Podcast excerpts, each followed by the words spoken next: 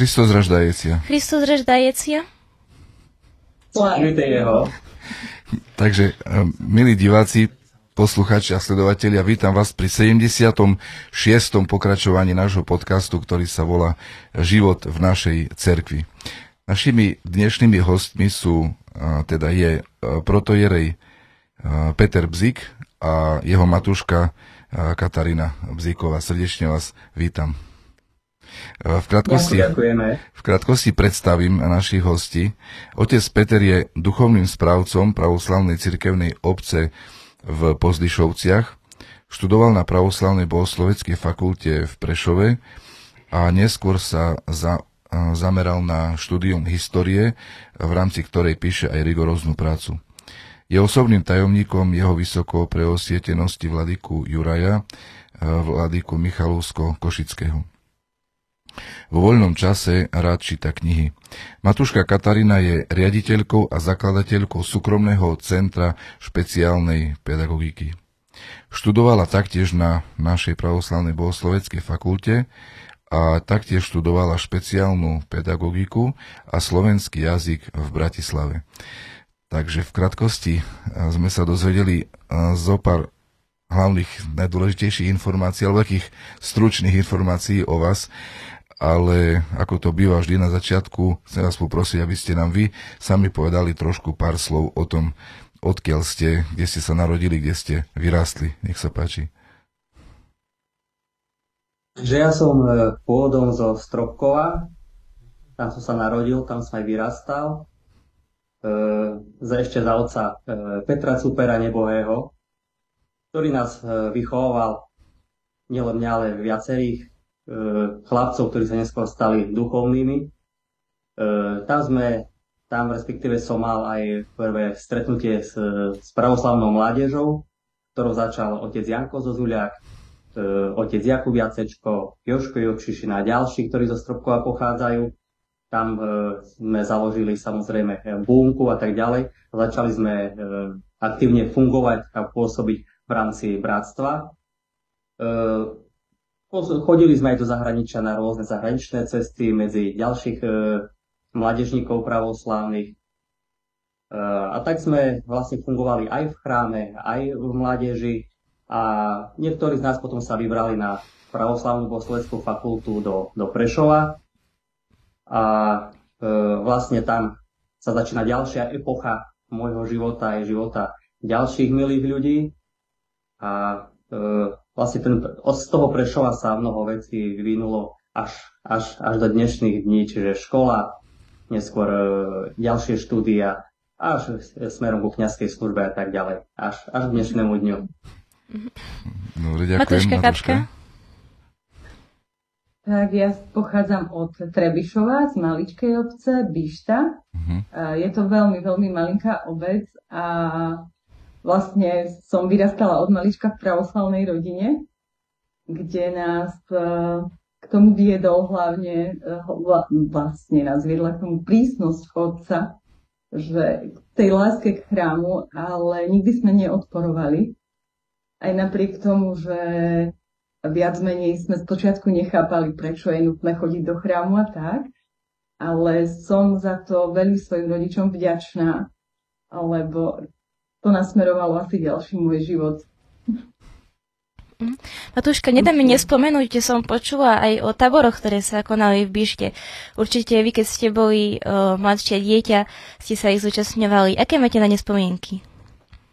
Keď e, boli tábory v Bište, ja som už mala možno 18-19 rokov uh-huh. a tak uh, ja som nefungovala som alebo nefigurovala viac menej ako vedúca, uh-huh. lebo ja som tam stále v lete brigádovala. Ale viac menej takých tých uh, mládežníkov alebo všetky tie akcie táborové som vnímala napriek tomu, že som chodila do práce a hlavne uh, vtedy to bolo prekvapujúce alebo potešujúce, keď zrazu bolo plno detí v chráme, že bol plný chrám na takú malú obec. Uh-huh. A koho to bola myšlienka? Koho bola myšlienka tento tábor? Lebo je to také vynimočné, že v malej dedinke sa takto konal. Tým vzhľadom na to, že Bišta je vlastne bola rekreačnou oblasťou a boli tam vlastne bazény, rybník a hotelové zariadenie, je tu veľká turistická ubytovňa kde, kde je príroda krásna, tak práve to ja si myslím, že zohralo veľkú úlohu, že bolo kde a čo robiť s tými deťmi. A blízko bol chrám, samozrejme. Uh-huh. A kto bol uh, kňazom, kto bol duchovným otcom v Byšte v tom čase?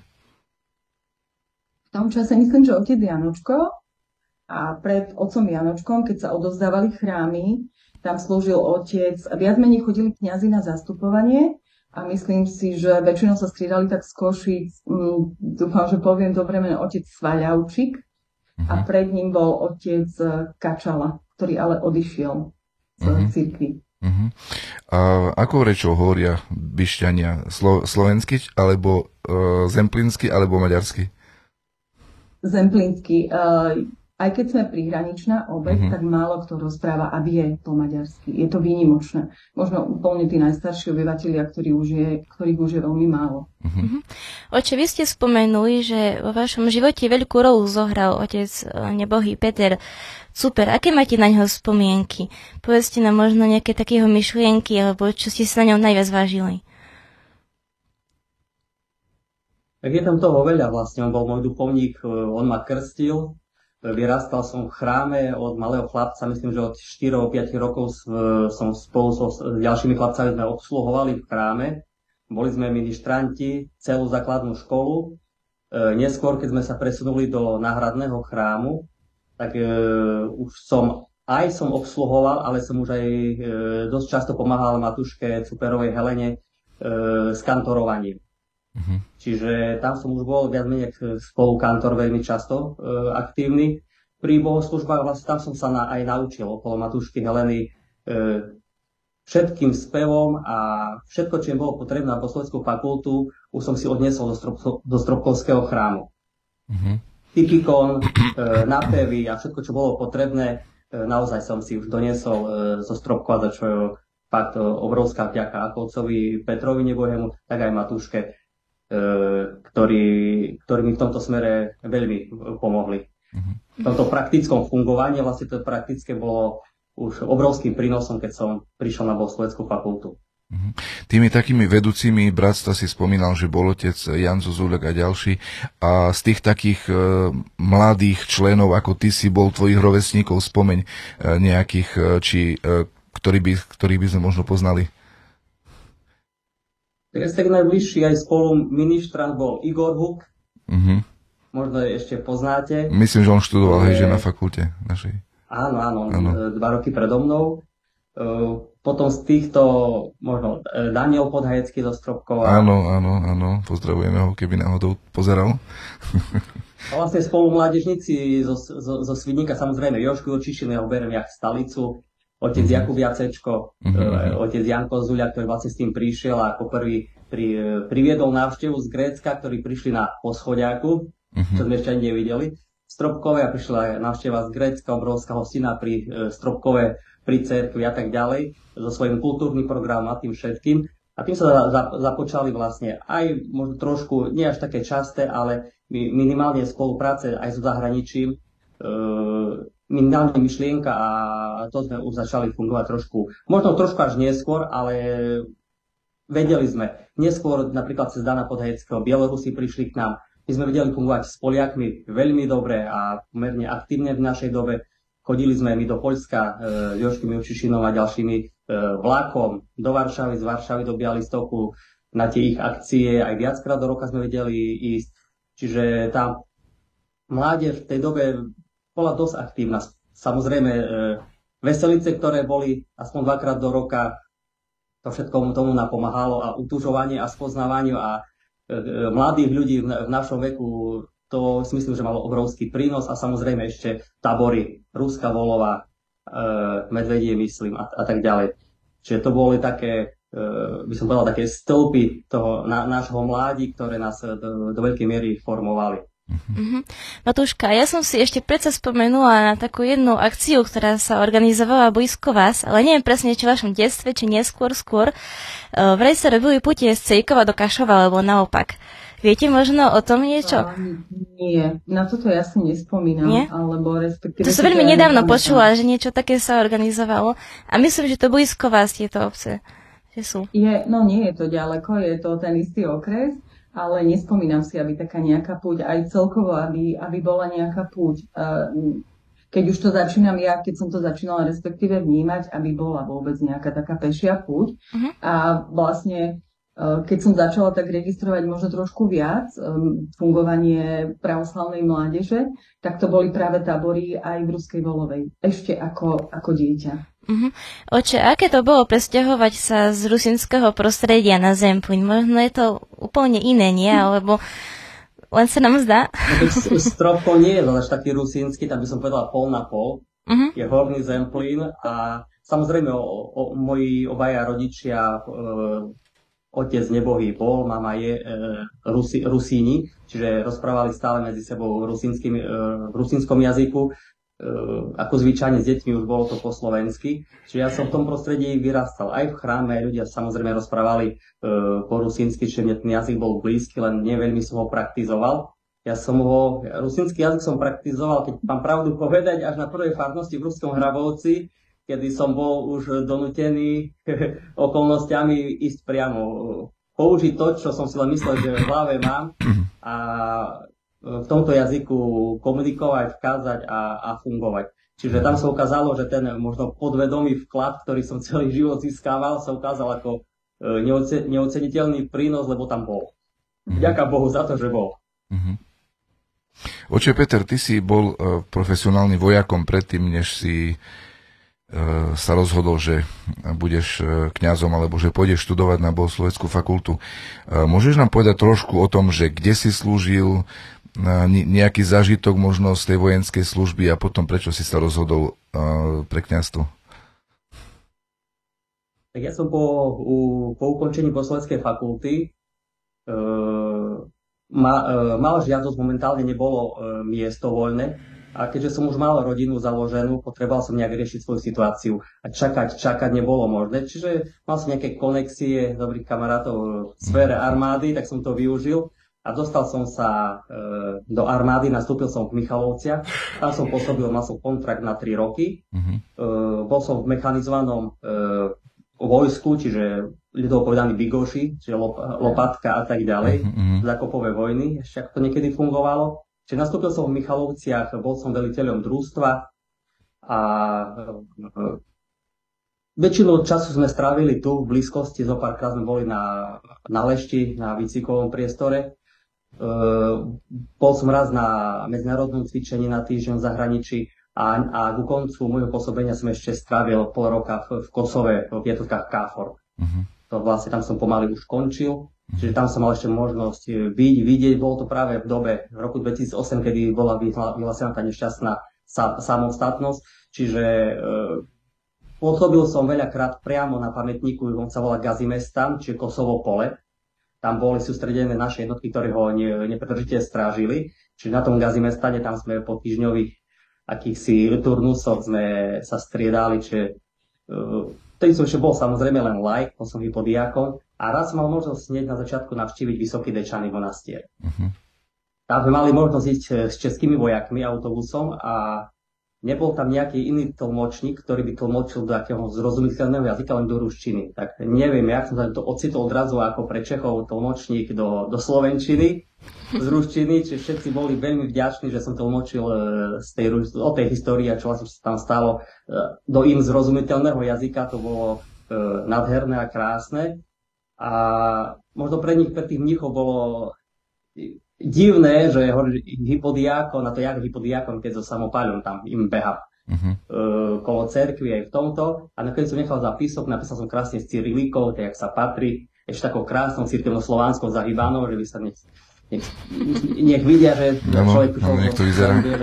Nejaký uh, uh, obrazovaný kuštičko. A toto ich, toto ich najviac zaujalo. Videli azbuku, videli ten šrift hneď. Uh-huh. Čiže, a nakoniec by, keď ty si pravoslavný, tak poď do cerky a zaspievaj dostojno. Uh-huh. Stav cerkvi ma skáču, flinta bola vonku a, a spieval som dostojno. Uh-huh. Naša, ty si fakt pravoslavný. Vtedy vám uverili, hej. To bol iba jediný zážitok, čo sa nám podarilo tak vycestovať na akýsi fakultatívny zájazd. To hneď v začiatku a potom sa to všetko stoplo, zatrhlo. Čiže aj to málo, za to málo som vďačný e, v tom chráme a v tom e, v monastieri, lebo je to, všetci poznáte Vysoké Dečany, význam tohto monastiera aj krásu, aj e, svetine, ktoré tam sa nachádzajú. Čiže to je asi nič také zvláštne tam nebolo. Po pol roka som sa vrátil z Kosova, e, všetci zdraví, a viac menej potom v, septembri, v septembri som mal kniazkový sviacku. Čiže tam končil kontrakt v armáde a uh, už bolo, bola, možno, bola možnosť uh, nastúpiť a prísť do duchovenského stavu. A, takže som to využil a v septembri 2008 som prijal chirotoniu kniazstva. Čiže už ako vojak si bol povolaný uh, do cirkvi a že už si vedel, že keď skončí ten kontrakt, že môžeš začať pracovať ako kňaz, slúžiť ako kňaz? Hej, tak už, behom, uh-huh. už pol roka už, už, to, už, už, už, to, už som vedel, že uh-huh. tým smerom už to pôjde, čiže tam už aj pretože armáda ešte chcela trošku mi ponúknuť priestor sa zdokonaľovať, len E, som požiadal z dôvodu, že do nastupu do duchoveckej služby, tak mi nebranili k tomu, aby som, tak jak bolo na papieri, že 3 roky, tak 3 roky, mm-hmm. že aby som išiel do, do civilu. Mm-hmm. Čiže to... tak pán Boh požehnal a, a ta, tak sa to stalo. Mm-hmm. Matúška, kde ste sa zase spoznali? Bolo to počas tej jeho vojenskej služby, alebo počas fakulty? Je to nejaký vtipný príbeh, zaujímavý? Povedzte nám. Je to, je to vtipný príbeh, ale určite nás spojila fakulta, naša fakulta a bývanie na seminári a tie, také tie bežné stretnutia, kde sme sa vnímali a registro, registrovali. Takže určite fakulta a seminár. Uh-huh. A prezradíte nám aj tú vtipnú príhodu. Bo vidíme úsmevy na vašich tvárach, to nemôže to tak nechať. no, to ani nie je vtipné, je to vtipné? Ja neviem, čo myslíš. Nie, nie, ono nie, ono to bolo také spontánne, ja si myslím. Také spontánne, ako to bežne na začiatku vo všetkých vzťahoch býva. Mhm. Matúška, ako si sa ocitla? Pousmejeme trošku. Uh, Matúška, ako si sa ocitla na fakulte? Či to bol nápad? Uh, odkiaľ to prišlo?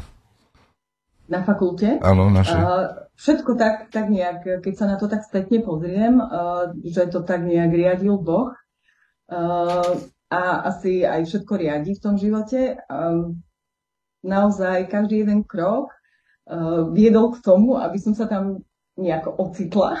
A bolo to správne rozhodnutie, ale môžem za to do určitej miery ďakovať aj uh, vlastne otco, môjho otca, nebohej sestre, ktorá povedala, že teda mám si tam dať prihlášku okrem iného aj na pedagogickú fakultu to bolo súčasne, ale rozhodla som sa teda pre pravoslavnú bohosloveckú fakultu a učiteľstvo náboženstva a etickej výchovy. A bolo to dobré rozhodnutie. A učíš náboženstvo aj teraz, že uplatňuješ to, čo si sa naučila? Nie. Nie. Nie. Uh-huh. Iba v rodine. Áno. Matúška, a možno v práci trošku. Mm, teda ste študovali na našej fakulte a potom neskôr, alebo paralelne, to neviem presne, teda môžete upresne, ste študovali aj špeciálnu pedagogiku. V praxi ste to nejako prepojili, alebo sú to odlišné veci? Povedzme tie vedomosti, ktoré ste získali na našej fakulte a v Bratislave. Určite e, všetko sa dá sklbiť a ja si myslím, že všetky tri odbory, ktoré som vyštudovala, mi v tom veľmi napomáhajú. A takisto ako naša fakulta, bez ktorej, ktorá mi dala ten teologický základ a bez modlitby vlastne do práce ani nevstupujem, zvlášť v mojom povolaní. Samozrejme slovenský jazyk a špeciálna pedagogika, to všetko so všetkým súvisí. Veľmi a pomáha mi to. Je to veľmi, veľmi široká oblasť, napríklad tej špeciálnej pedagogiky, ale ten slovenský jazyk takisto je, mi, budem sa opakovať, nápomocný. Lebo to, čo som nechápala napríklad pri, deti, pri deťoch s narušenou komunikačnou schopnosťou alebo s inými poruchami reči, tak práve ten slovenský jazyk pre mňa, bol, pre mňa to bolo pochopiteľnejšie preto, lebo tú slovenčinu som mala vyštudovanú, tak e, oveľa ľahšie sa mi potom pracovalo s tými deťmi. Môžeš nám povedať niečo viac o tom centre, ktoré si založila, kde si rejiteľkou? Čo to je, pre koho to je? Lebo nie každý, nie všetci máme úplne presnú predstavu, čo také centrum môže robiť. Tak centrum som založila s tým, je to centrum vlastne diagnosticko-terapeutické, kde sa zameriavam na diagnostiku a následne terapiu pri deťoch s poruchami autistického spektra, pri deťoch s vývinovými poruchami učenia a zameriavam sa vlastne na predškolské deti, tam hlavne na tú školskú zrelosť, aby išli deti pripravené. A tam treba odsledovať, je to zase už z iniciatívy rodičov, oni už vedia, um, len zdiagnostikovať dieťa, či dosahuje úroveň takú, akú má, alebo tým rodičom sa niečo nezdá, tak jednoducho sa na to dieťa pozrieme, a zistíme, že čo je potrebné zlepšiť, aby aj ten nástup do školy e, bol ľahký a taký, aký má byť bezproblémový, aby sa nevyskytli potom ťažkosti nejaké. Uh-huh. Otče, čo si najviac vážite a ctíte na našej pravoslavnej cerkvi? Určite hlboko vidíte do tejto otázky, určite ste ju veľakrát precítili, keďže v nej slúžite. Čo tak cítite, keď povie, sa povie pravoslavná cerkov naša? Obrovskú vďaku za čo? Ťažko nejak širšie opisovať. Som vďačný Bohu za to, že patrím do, do našej cirkvi. To je asi, asi tak by som to najle, najlepšie povedal. A prečo? Čo ti to dáva pre poslucháčov? Uh, skús možno nejako pasom paru slovami vysvetliť, uh, v čom je rozdiel, keď človek je v cirkvi a keby si nebol v pravoslavnej cirkvi. Uh, čo ti to dáva? Prečo je to pre teba radostné? Prečo je to pre teba také dôležité? Ponúka mi inú dimenziu života a kvality života. Uh-huh. Nie je to stále o kráse, o ružovom svete, je to Kristus nám ponúkol Golgotský kríž a nový život skrze neho a takto väčšinou aj pravoslavný život vyzerá. S tým krížom je to väčšinou e, k radosti cez slzy a cez e, obrovskú námahu. Ale keď človek uvedomuje, že toto je jediná e, cesta, ktorá vedie k spáse, e, potom si to začne vážiť a veriť, že naozaj toto je jediný spôsob. A čo, čo mi dáva konkrétne? Konkrétne mi dáva spoznávať samého seba, e, hlavne v kritických situáciách, kedy človek si myslí, že sa pozná, sa nepozná. A tá úľava v Bože blahodať, kedy prichádza tedy, keď to človek najviac potrebuje a cíti, že už ďalej, už ďalej nevládze, práve tie momenty tej Božej blahodati ako zablesky slnka po, po škaredom dni, to človeka, aspoň mňa osobne nakopne a, a vedie ďalej. Že ten Boh sa ukazuje v takých jednoduchých veciach a v takých jednoduchých situáciách, že ak človek aj neveril. Koľko veľa zázrakov je dennodenne okolo nás, len toto naše, by, som povedal, kamenné alebo okamenené srdce, ak sa v modlitbách, pardon, čítame, toto je náš problém. My sme sa obrnili všetkým možným, hlavne, a hlavne zbytočnosťami, že to, to bo, tá Božia krása k nám nepreniká len skrze nás ten divoký pancier. Čiže keď sa ho snažíme odstraňovať pomaličky, pomaličky, e, tým viac toho, tej Božej krásy preniká k nám a začneme ju, ju vnímať. Čiže čím lepšie budeme na tom pracovať, tým viac Božej krásy zažijeme a dokážeme ju vnímať, bez toho sa nedá. A to je naša e, cesta seba zdokonaľovania skrze náš reálny život. Čiže a tie reálne momenty, keď človek si sem tam zažija, Boh mu dopraje to vidieť to, to, to krásno, to duchovno, to stojí za to.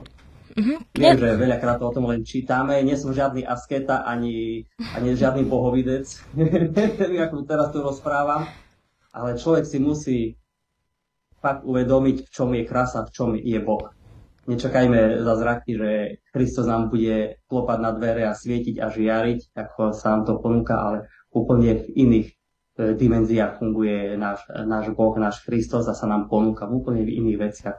A vlastne to je aj život církvy a skrze sveté tajny a tak ďalej. To, čo sa mnohokrát nechápe, že ako, ako zbytočnosť, na čo to všetko nám toľko v tej cirkvi je to je to ten rozmanitý, nádherný, krásny život. Len k tomu treba tiež dozrieť a dospieť, aby sme takto dokázali aspoň trošku takto chápať a vnímať, prečo som v pravoslavnej cirkvi a čo im ponúka. Čiže mm-hmm. tento zvláštny život, hovorím, ťažký, ale to je ten Kristov.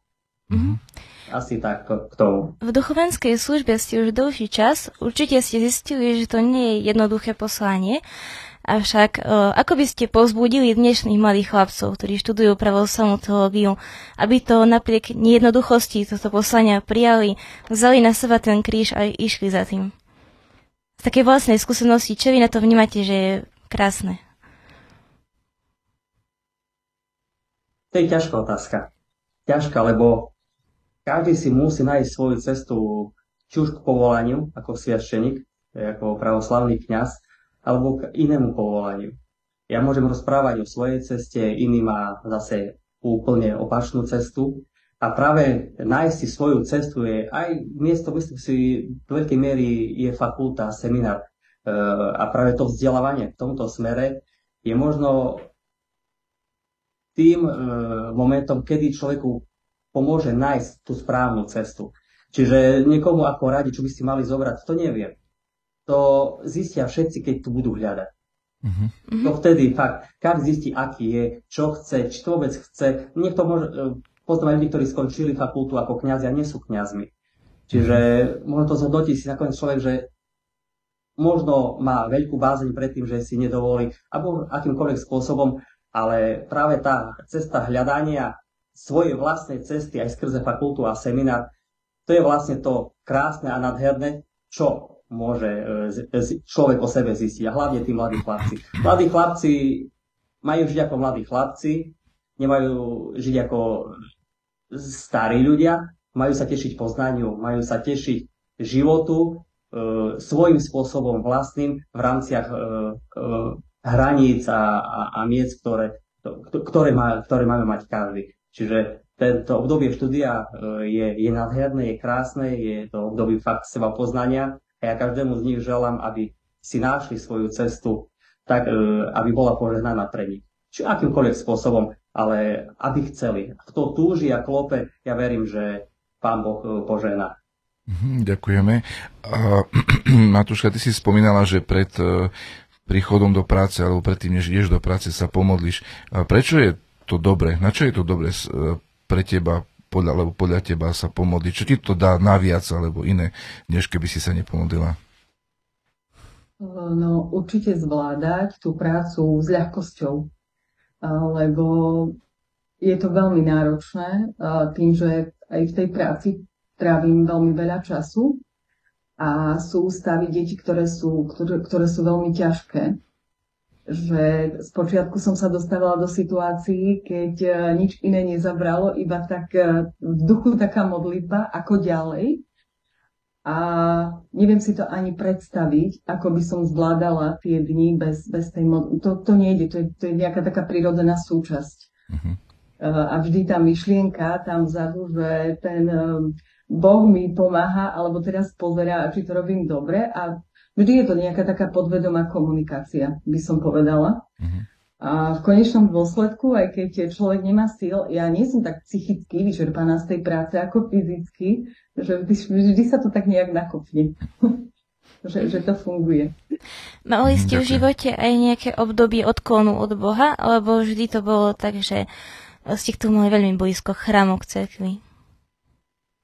No určite sa stáva, ako, ale to je presne to, ja to beriem, vnímam to ako učenie, alebo nasmerovanie človeka a presne to, čo otec Peter povedal, spoznávanie samého seba, alebo seba samej, eh, že jednoducho príde obdobie, príde čas, keď je človek unavený, ako keby, a začne si hľadať dôvody a výhovorky, veď prečo, a berieme to ako samozrejmosť a na čo, ale ten Boh nás vždy nejakým spôsobom vráti na tú cestu.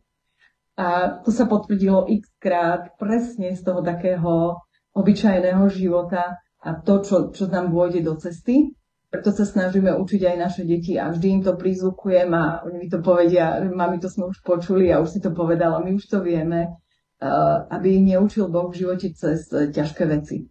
Ale aby boli vďační za, za úplne každú maličkosť, ktorú prežívajú denne, alebo čo sa im e, udeje a keď je aj niečo zlé, tak e, nech si z toho zoberú ponaučenie. nejaké. A darí sa? Zasialo sa to semienko viery aj vo vašich deťoch? Lebo rastie, rastie to semienko? Ja si, myslím, uh, ja si myslím, že áno. Ja, my sme nikdy nenutili deti, že jednoducho musíte do toho chrámu. Vždy tam bola otázka, uh, kto ide. Kto ide do chrámu úplne s takým tým nadšením. A otec Peter tým, že odchádzal stále prvý pred liturgiou, že som bola sama a ďaleko, nikto mi nepomohol s tými deťmi, ale vždy sme boli na čas, vždy sme boli nachystaní, nikto nikdy nereptal a tak si myslím, že to berú ako súčasť prirodzenú, ako ranné umývanie zubov alebo niečo, že, že tá, žijeme vlastne tým chrámom a s tou vierou. A že sú pôsty, že to berú tak nejak prirodzene už. Otče, máme za sebou Sviatky Kristovho narodenia, ktoré sme slavili teraz začiatkom januára. A všetci mi určite dajú za pravdu, že to boli chvíle, kedy sme v chrame tak duchovne pokriali, nabrali veľa radosti, pokoja do svojho srdca. Ako, čo by ste odporúčili našim divákom, ako v tom pokračovať, aby to nezmizlo, ale pokračovalo v nás ďalej, aby ten narodený Kristus nás ostal? Tu ja to zvyknem rozprávať, e, keď niekoho sovášim takú vec, že každý zostávame do vienka, hlavne pri nejakej udeľovaní svetej tajiny. Sme jak lampátka, do ktorej sa naleje e, do plná oleja, to je gratis, dostávame od Pána Boha Eh, ohník sa zapáli, horí, len problém je v tom, že ten olej sa míňa. No. Ale ten prvý bol zadarmo, ten ďalší musíme si doplniť sami nejakým spôsobom a zarobiť si na neho. Čiže ako si uchovať toto, eh, či roždestvenské, či paschálnu radosť, je len na nás. E, problém je v tom, že my sa dokážeme zahltiť aj za jeden deň s toľkými informáciami cez všetko možné, že sa ne, potom toho ani seba, ani, ani, ani Krista nedokážeme v tých informáciách nájsť.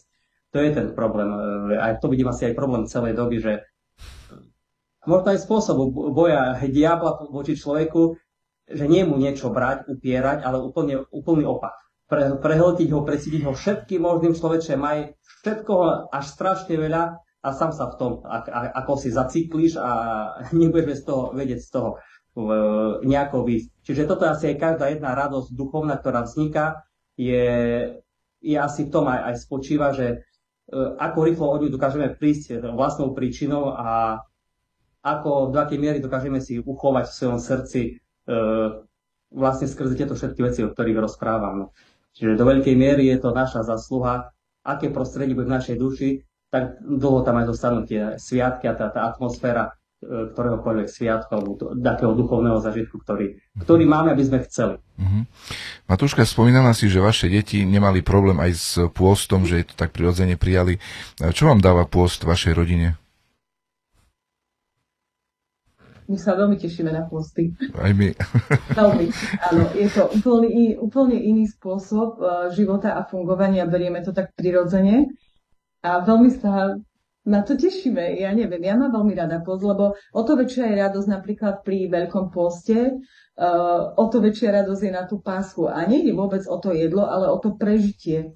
Uh, blahodátny oheň a tak, tá atmosféra, ja si myslím, že dosť emocionálne to prežívame a tešíme sa z toho. O to je väčšia tá radosť. A tak trošku pragmaticky mimo duchovno. Uh, post je o tom, že hľadáme čo uvariť samozrejme, a je to taká dosť veľká výzva, aby deti nehundrali, ešte nehundrali, že zase do toho isté. Tak e, ja som veľký fanúšik kuchyne a pripravovania všetkých jedál, tak e, hľadám e, všetko možné, čo sa dá urobiť. A veľakrát experimentujem deščím. Mhm. Dnešná doba nám ponúka šialené množstvo všelijakých súrovín, mm-hmm. to sa našim babám, dedom aj nesnívalo, ktorí na, na zemiakoch, na kapuste a neviem, na, na fazuli e, jak sa hovoria ten plne odbuli celý pust. a v dnešnej máme šialené, ako hovorím, množstvo všetkého. Čiže pripraviť by malo byť prakticky niečo e, nové, jednoduché, ale je to o, o dôvtipe a o skúsenosti. Čiže ja skrze ten asi experimenty v kuchyni sa aj deti tešia, aj mm-hmm. Matúška sa teší, čo, čo zase vymyslím ja, mm-hmm. niečo nové. Mm-hmm. Alebo niektoré recepty, ktoré sú oskúšané, niekde vidím, niečo dodám a sú, sú veľmi chutné a veľmi jednoduché. Čiže mm-hmm. je to asi aj o tom fakt, že, sa že väčšina z nás sa teší aj na pol, že zase niečo nové. Áno, ja si tiež, smere je jednoduché pôstiť v dnešnej dobe, čo sa týka stravy. Áno, áno. Tiež si myslím, že post je o tej poslušnosti a pokore, že uh, jeme to, čo máme požehnané a nejeme to, čo nemáme požehnané cirkvou. Ale je veľmi dôležité to, čo hovoríš, takéto umenie postu. Urobiť to tak, aby to bolo chutné a pekné, takže sa na to dokonca až deti tešia. Hej, toto je skutočne veľmi dobrý spôsob a, a, a my máme tú istú skúsenosť. že doslova tie niektoré jedlá podľa mňa sú až oveľa lepšie než nepostné. Keď sme už pri tej kuchynskej tematike, tak ktoré je také vaše pôstne obľúbené jedlo? O, tých je veľa. Často Niečo špeciálne môžete suke, povedať. Sú, kombin, kombinujeme napríklad veľakrát tofu, suketu, inú zeleninu. Mrkvu. Veľmi jednoduché recepty sú, ja to viem e, robiť e, klasické udené tofu, len sa namáča na krátko do sojovej omáčky, napríklad nastruha sa mrkva na hrubom struhadle a sa to na olivom oleji zo skary fajne zasype, tak v, rámci únosnosti to ako chce, ale sa potom to dodá zmieša, keď sa trošku tá mrk, mrkva popráži, len sa dodá, aby sa zohrialo to toku, aby sa neprepražovalo a to je hotové. Vieme to jesť aj s rýžou, aj same. E, kombinácia také isté tofu s cuketou na kocky nakrájanou, e, nejaké zapekané e, zeleniny, Obmienia sa to, vieme to aj kombinovať všelijak, e, rýža, cestoviny k tomu všelijak, ale hlavne tie, e, tie, tie zeleniny sú také vďačné, by som, by som povedal. E, polievky rôzneho druhu, hlavne strukovinové, zeleninové, stále máme niečo varené, aby, aby, aby bolo, tak sa nás hovorí, do čoho ísť. Mm-hmm. Čiže hlavne týmto spôsobom. A rád som pozeral, e, alebo pozerám e, nejaké tieto programy na varenie, čo, čo bolo, či paprika, alebo neviem čo. A tam hlavne mňa zaujali Jamie Oliver a tie 5 minútové recepty. Nie všetko používam, čo on, ale veľmi dobre, e, keď človek má trošku fantázie a základného nejakého ponímania o varení, tak vie si veci rýchlo prispôsobiť na slovenskú kuchyňu, čo mám, čo nemám. Čiže no. z toho veľa receptov mám z tých, hlavne z tých jednoduchých a rýchlych. Mm-hmm. Čiže toto je asi z, na, z môjho kulinárskeho nášho prostredia, tak pôstneho hlavne. Ešte by som vás chcel poprosiť oboch, keby ste nám podali niečo o Pozdyšovciach. Uh, pre vás to je samozrejmosť, my ja neviem ani kde to je. Keby ste nám povedali, že kde sa nachádzajú Pozdyšovce a niečo o nich a o tej farnosti vašej. Tak Pozdyšovce sú mesto ktoré leží na, na hlavnej trase Košice-Michalovce uh-huh. a momentálne je to už posledná, posledná dedina pred Michalovcami. Uh, je to staré mesto Hrnčiarske, ktoré je mesto, pardon, obec, uh-huh. obec, ktorá je vynimočná svojim hrčiarstvom už myslím od 13. alebo 14. storočia. Uh, sú tu, fungujú folklórne skupiny, máme tu tri chrámy, sú všetky vedľa seba, Ehm, budeme tu už, už vlastne desiatý rok, budeme pôsobiť teraz v Pozdišovciach. Ehm, Koľko má obyvateľov obec? Obyvateľov myslím, že má 1300. Mm, čiže taká no, väčšia. Mm-hmm. Väčšia, väčšia obec. Mm-hmm. Hej, čiže funguje, to, funguje tu všetko, ale viac menej my sme, dá sa už pomaly definovať ako, uh, ako predmestie Michalovec, keď je to tak na západným štýlom nejak uh, ne, ne, nejak e, predniesli, lebo my tu máme e, do mesta, do centra Michalovec je 5 minút auto. Uh-huh. Čiže uh, je to mesto, je to obec, ktoré je blízko mesta okresného. Máme tu v Michalovce máme katedrálny chrám, čiže máme, je tu eparchia, čiže to je také spadové, spadové mesto pre, pre našu eparchiu. Čiže to sa aj stretávame, aj poradať v Michalovciach máme. Čiže sme tu tak e, roztrúsení poblízku tých Michaloviec. Uh-huh. A komu je zasvetený váš chrám? Tu po Dyšovciach máme chrám zasvetený e, preobraženiu, premeneniu pána e, na hore Tábor. Myslím, že to je asi od, od 90. rokov je to, tak, tak to bolo, lebo v 90. rokoch je tu chrám e, postavený. E, myslím, že 93. bol základný kameň, v 94. bola posviacka samotného chrámu. Uh-huh. Uh-huh.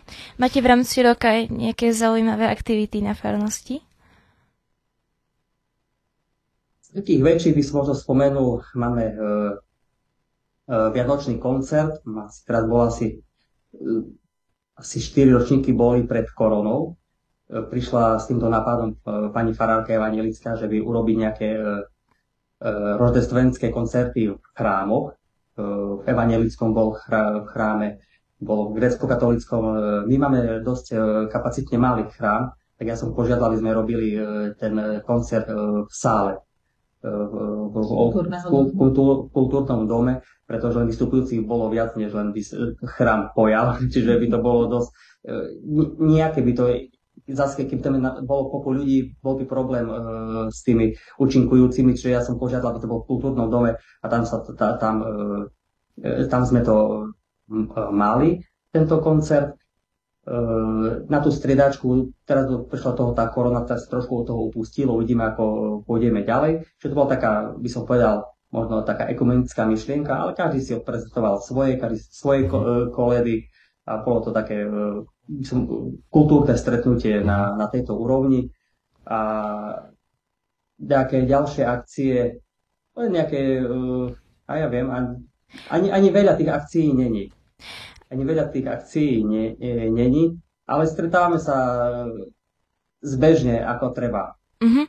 Vznikla aj nejaká, uh-huh. vznikla nejaká spevácká skupinka v rámci koncertu aj z vašich veriacich? Spievali ste niečo aj vy? E, samozrejme, vystupujeme stále v rámci programu s našimi pravoslavnými koledami. Máme tu e, aj rodinku, ktorá je tak viac hudobne nadaná, kde sú aj hudobníci, aj speváci folklórni. Čiže aj spolu s nimi, aj ďalší veriaci, myslím, že okolo 13-15 ľudí stále sme vystupovali e, e, ako za, za pravoslavnú obec e, s, naši, s našimi poliadkami. Samozrejme aj, aj, aj s doprovodom, či akordeón, alebo husle, čo je také komornejšie. A koľko máte veriacich? Áno, vystupujeme. Koľko máte veriacich v cirkevnej obci? Na papieri máme, myslím, že okolo 180. A tak reálne v chráme máme počas nedielok okolo 50. Uh-huh. Uh-huh. A ešte by som sa chcel opýtať, uh, zaoberá sa históriou. Čím konkrétne, o čom píšeš prácu, čo je tvoja téma taká naj? Ja som, uh, dizertačnú prácu som písal ohľadom Andreja Bogoľubského, uh-huh. kievské, uh, respektíve už nie kievské, sudalské knieža, to bolo 13. storočie. A teraz som, odovzdal som teraz v novembri rigoróznu prácu a tu som písal, téma bola e, rusko-byzantský konflikt e, v roku 860 uh-huh. a jeho vplyv na christianizáciu Kievskej Rusy. Uh-huh, zaujímavá Bolo to hlavne o, o tom, že v tej práci som e, ponúkol materiál a som respektíve poukázal na to, že christi, christianizácia e, 100 120 rokov pred Svetým Vladimírom bola úplne reálna, nakoľko bola súčasťou väčšej christianizačnej vlny, ktorá zahrňala Veľkú Moravu 863, 864 Bulharskú ríšu a 800, presný rok nevieme, ale medzi rokom 863 a 867 bolo pokrstenie Kievskej Rusy skrze e, e, kniežatia Askolda. A tam skr- skrze historické fakty z byzantských a najstarších e, ruských prameňov e, sa podarilo tieto veci poskladať do takého celka a preukázať, že áno. Uh-huh. Ne, nebolo o, ničím, o nič menej významné než tie dva krsty, Veľké uh-huh. Moravy a Bulharska, uh-huh. čiže tým, s tým som sa zaoberal. Čiže väčšinou z, z tej histórie, z tej rád uh, byzantské obdobie, uh, naše, uh, na, Veľká Morava, potom uh, Kievská Rus, Moskovská Rus, čiže zatiaľ tým som sa zaoberal, uh, študoval som hlavne som to uh, z najstarších ruských letopisov, v tom som sa dosť veľa hrával. Uh, byzantské letopisy, to bohužiaľ ja grečtinu neviem, čiže skrze anglické a ruské preklady tieto veci dávam dokopy. Samozrejme, veci, ktoré boli sporné, som verifikoval cez grečtinu, kde som už potreboval profesionálnu pomoc. Takže tak, takýmto spôsobom som pracoval. Čiže zatiaľ v tomto o takom období mm-hmm. sa pohyboval. Matúška, ty tiež si doktorka. Aká bola tvoja téma? Ja ešte len som čakajúca doktorka. Aha, čakajúca. Tak aká je, aká je tvoja téma potom? Uh, diagnostika, lebo to je gro mojej práce, odhaliť, čo u toho mhm. dieťaťa, ale diagnostika školskej zrelosti u mentálne postihnutých. Akože to ma zaujíma, to ma najviac baví, ako mhm. diagnostikovať. Mm-hmm. A samozrejme, nielen ako odhaliť, čo je tiež veľmi široký, široký záber to má, lebo je to z každej oblasti, od e, medicíny, logopédie a naozaj je to komplex obrovských informácií, ale mňa to baví. A čakám teda na obhajoby, ktoré by mali byť, predpokladám, že v našom strastnom týždni, takže uh-huh. bude to trošku náročné. Uh-huh. Ešte skôr, ako prejdeme k otázkam našich divákov, chcela by som sa opýtať vás oboch. E, nie ste si starí, ale už máte určité životné skúsenosti. Môžete možno povedať nejakú jednu myšlienku, čo vás tak život naučil, čo ste v živote zistili a tak ste si prisvojili. Nejaké také vaše zaujímavé zistenie z fungovania života. U vás jedno z tých je, že hlavou múr neprebiješ. A, a ani, ani neviem čo, len uh, naučiť sa veriť Bohu, ale to je strašne ťažké. E, neviem, jak to vysvetliť momentálne, aby to ľudia pochopili, ale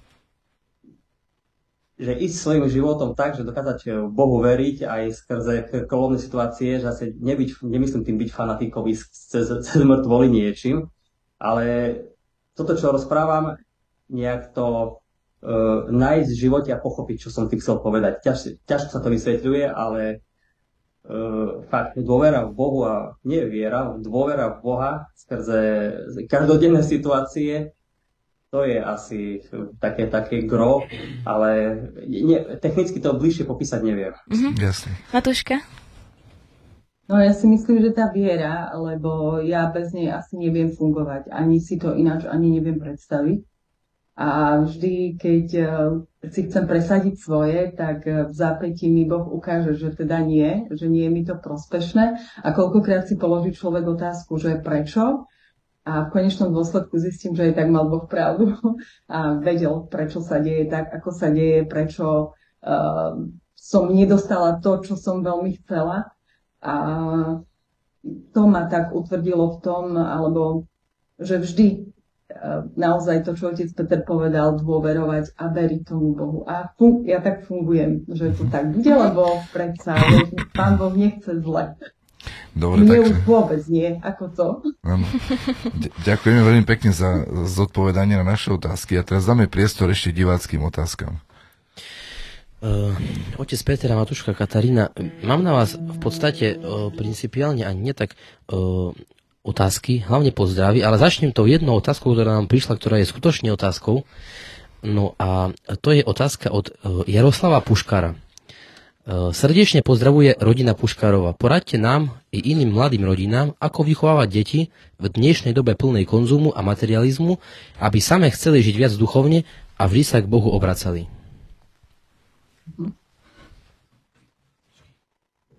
To nie je jednoduchá otázka, ale bez pochyby všetko sa deje v rodine.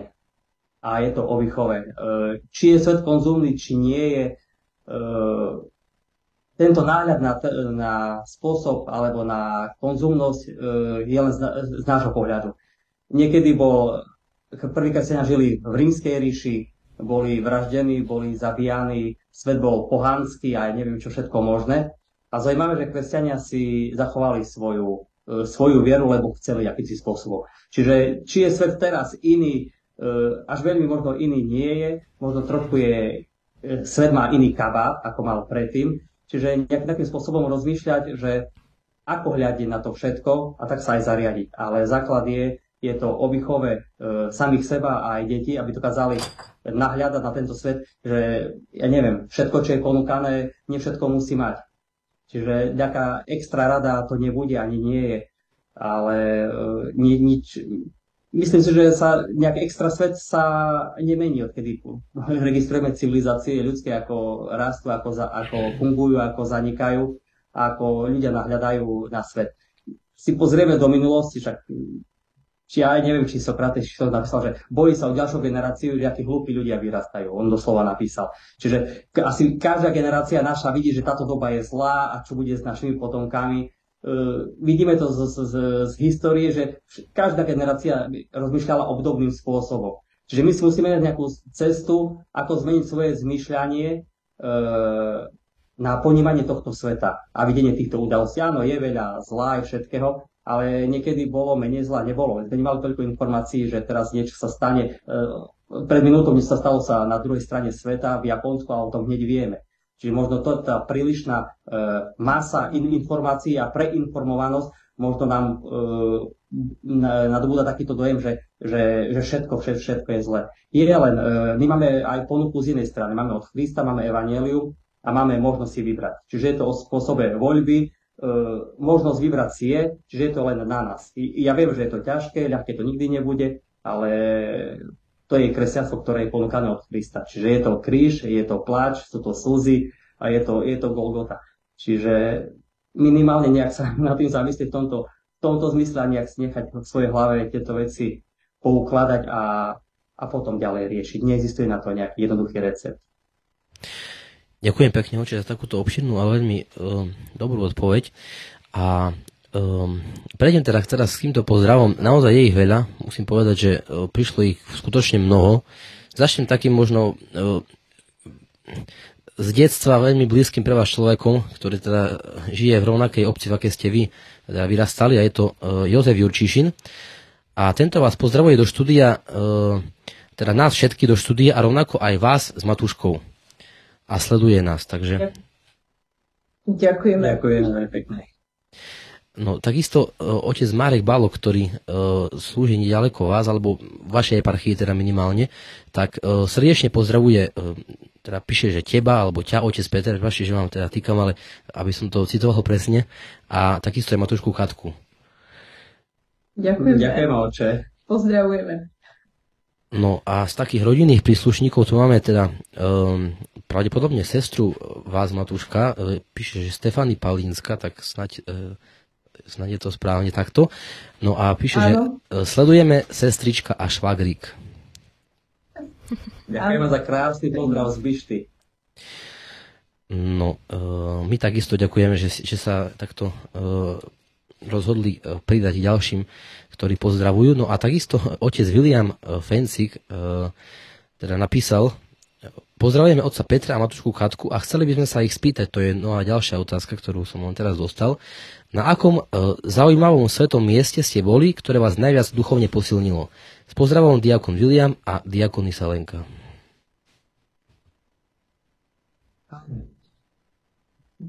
Bol som na viacerých miestach, Boh mi požehnal od e, Jeruzalema, od e, monastiera Sv. Kataríny na Sinaji, e, bol som v Spojených štátoch amerických, bol som, ja neviem, na Balkáne, v Čiernej hore, e, v Grécku, bol som, vša- bol som na, na mnohých, nie na, v Rúsku som bol, vo Fínsku, v Estonsku, e, v pravoslavných chrámoch na miestach.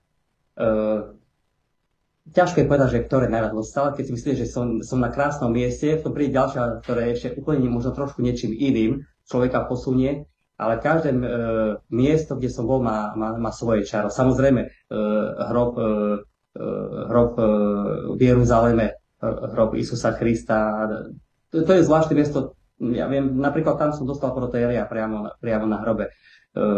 Možno tak, taká pre mňa možno osobná, ale je tam kopu ďalších vecí.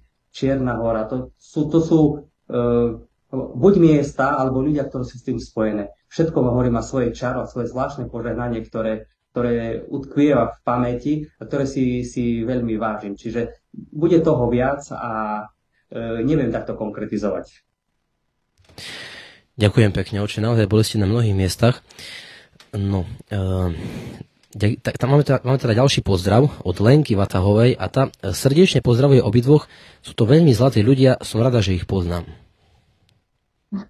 Ďakujem. Ďakujem na podobne. No. Uh, takisto máme tu ďalšie rôzne pozdravy, takéto kratšie, ktoré nebudem spomínať, naozaj od desiatok ľudí by som povedal. Takisto ešte spomeniem teda pozdrav od Kamily Lipovej. Šikovný ste, otče, takto som o vás nevedela. To bola reakcia asi na, na to vaše prekladanie v tom Kosove, v tom monastieri Vysoký Dečany. Lebo vtedy to prišlo, takže takáto pochvála. no, takisto teda tu píšu diváci, že ste pekný pár, že vám to krásne slúši. Píše Ludvík Ináč z Markoviec. Ďakujeme. Ďakujeme všetkým. No a máme tu ešte takého veľmi nášho významného sledovateľa, otca Jana Biloruského, ktorý e, teda píše, pozdravujem otca, ale aj moju mladežničku Matušku, ktorá bola v Ruskej Volovej. Áno, áno. Bo, boli sme tam, to sú nezabudnutelné chvíle, hoci ešte v mladších, mladších rokoch, ale utkveli v pamäti do, doteraz. Jednoznačne. Na to sa zabudnúť, neúzkou sa zabudnúť nedá. No. Tak ďakujem pekne. Uh, takisto tu máme od uh, Mariany uh, Pasterovej Hriňovej, takýto pozdrav, je to vaša asi rovesnička, spolužiačka. Uh, srdečne pozdravujem otca duchovného Petra a matušku Katku. Mám veľmi krásne spomienky ešte z pekných študentských čas na kňazskom seminári, hlavne s Matuškou. Áno. Pozdravujeme, ďakujeme a pozdravujeme Marianku. No, uh, Takisto tu máme, a teda, uh, máme tu takýto špecifický pozdrav. Pozdravujú aj prezbrušky z Košic. Uh, píše Zuzka Prezbruchová. Snad teda viete, o koho sa jedná. Uh, takisto je tu, je tu množstvo uh, pozdravov zo Stropkova, rodina Lesová z Bišty vás pozdravuje. No a... Uh-huh. Uh, takisto máme tu ešte takú, takýto odkaz na kantorské kurzy otče. Uh, píše Monika Potucká Havajová, Christus raždajece oče, pozdravujem aj s Matúškou, konečne vás vyžu, trebalo by už stretnutie urobiť vy s nami a my s vami od kantorského kurzu. V Michalovciach sme sa nevideli, nebude náhodou už nejaký kurz. Zišol by sa. No, ďakujeme za, za, za feedback kantorského kurzu, ale naozaj každý, kto, kto bol, ďakuje doteraz. E, myslím, že tak často sa ten kurz nerobil, ale raz sme sa o toho vzdali, lebo bola, e, bo, bo, bolo, bolo žiadaný, tak sme sa na eparchii požehnanie mladíku samozrejme o to dali, sme to nejak uh, urobili nie, tomu, tomu nejakú fazónu a naozaj sme ľudí, ktorí chceli, sme urobili, nepamätám koľko hodín, ale myslím, myslím, že asi 10 stretnutí, alebo možno aj viac uh, bolo. Tie sme spôsobom, ako sme sa učili na fakulte, uh, postupne prešli, prebrali, pomohli aj so spevom, aj s typikónou, s narábaním zborníka, to všetko, čo potrebuje kantor na farnosti. A odozvu na konci všetkého sme mali veľmi dobrú, čo ja sa veľmi teším, že tá práca nevyšla na vnívoč a, a málo to a má to e, svoj prínos pre každú jednu farnosť, kde, z, z ktorej títo ľudia boli a chceli sa naučiť či kantorovať, či typikón. Výborne. No, píše vám e, otec Patrik Hric, Najlepší susedia, priatelia, rodzina. Pozdravujem otca Petra a matušku Katku a prajeme pokojný a požehnaný večer. Ďakujem. Ďakujeme do, až do Šamdoviec. Ďakujeme. No, uh, nesmiem teda ešte vynechať uh, Annu Onduškovú, ktorá píše Srdečne pozdravujem otca Petra a matušku, matušku Katku a aj prosujem im a ich rodinke veľa Božej milosti. E, takisto tu máme pozdrav ešte od vašich krsn, vašeho krsného, krsnej cery teda, od Rádky Palinskej, ktorá pozdravuje krstných rodičov. Ďakujem. Výšta je zastúpená, vidíme v dnešnom sledovaní. My máme veľa krstniat. Musím prezradiť, že e, sleduje nás približne 100 ľudí, naprieč 110 ľudí, naprieč celým e, teda týmto rozhovorom, čo je jedno z najvyšších čísel, ktoré sme tu mali. Takže naozaj je tu mnoho ľudí preto aj tak dlho čítam tento zoznam pozdravov. No a ešte som neskončil, teda ak môžem, e, ešte Helenka Jančošková vás pozdravuje z Bardijova. Hojnosť zdravia a síl vám prajem. Ďakujem. Ďakujem veľmi pekne. No a vyzerá to tak, že áno, ešte Viktor Ľudko píše, pozdravuje našich super priateľov. Ďakujeme, Viktor. Ďakujem. Zdravujeme. A takisto, aby, aby to neostalo len, len pri tej bište, ktorú ste spomenuli, tak to napíše Táňa Barboričová, aj zbudza je tu. Áno. Ďakujem. Ďakujem. Pozdravujem. No máme veľa priateľov, máme. Naozaj. Áno, podľa všetkého je to tak. Radi sa stretávame s mladými ľuďmi a rodinami. A ďakujem aj za podporu aj týmto spôsobom, že vieme fungovať a komunikovať jedným druhým sa osloviť, aj, aj to je nejaký, nejaká reflexia o tom všetko, čiže naozaj vďaka patrí všetkým, ktorí či nás sledujú, či nejaký koment dali, a že spoločne trávime tento čas. Uh, tak ďakujem, ďakujem pekne, oče. Uh, takisto máme tu ešte ľudí z Prešova, píše, že, píšu teda, že aj Prešovčata, Mirka, alebo Presov, Prešovčata asi, Mirka a Marek. Uh, áno. No, áno. To sú známi, pozdravujeme vás. Pozdravujeme. lebo bývajú v Prešove, tak to sú naše Prešovčata.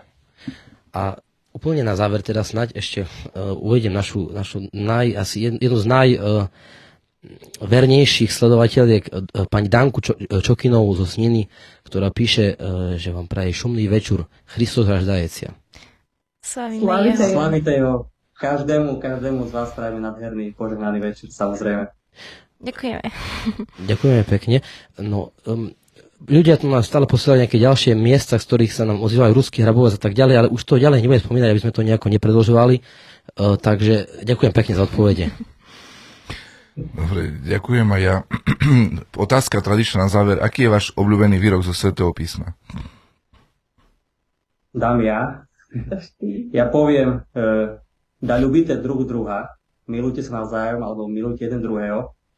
Najprv som to nechcel dať, e, lebo také považujem za naše pravoslávne kresťanské kliše dosť, ale nie o také láske, ale o také láske, ktoré sme rozprávali, ktorá pramení zo skríža a do samotného Krista. To je tá láska, ktorá nie je veľmi chcená v dnešnej dobe, ktorá je ťažká, treba si ju získať a treba sa o ňu namáhať. Čiže o, o takej láske by som, e, s takou láskou by som mali milovať, čiže nie to vše, všeobjímajúcou e, hollywoodskou láskou, ale tou Kristovou, tou ťažkou a nie veľmi chcenou. Čiže asi toto v krátkosti. Mhm. Matúška? Hospod prosvištený je moje spasiteľ môj, koho ubojusia. To je asi tak, celý život sa asi tak toho držím. to je moje. Vždy aj vo chvíľach naozaj, keď e, možno strachu alebo takej neistoty, tak e, to ma tak dokáže povzbudiť. Určite. Dobre, ďakujeme tak aj za túto poslednú odpoveď. Chcel by som teraz ja vám poďakovať za vašu e, účasť, za vaše svedectvo, ktoré ste povedali aj o duchovnom živote, aj o takých bežných veciach za vašu otvorenosť, za ochotu, že ste sa s nami stretli, porozprávali, podelili o svoje zážitky a skúsenosti v živote. Mm, ďakujem aj Bohu, ktorý nám to všetko požehnal, našim sledovateľom, divákom, poslucháčom za pozornosť, za otázky, za komentáre, pozdravy a všetko ostatné. No a na záver mi zostáva už len všetkým poželať aj dnes požehnaný a pokojný večer a takisto aj ďalší týždeň, E, ktorý bude bohatý na rôzne aj cirkevné a duchovné udalosti. Spomedzi nich spomeniem aspoň zo pár. Zajtra v piatok budeme mať sviatok svätej Melánie rímskej a svätého Paisia Svetohorského. V sobotu budeme mať sviatok obrizania, to znamená obriezky Isusa Krista a svätého Vasila Veľkého.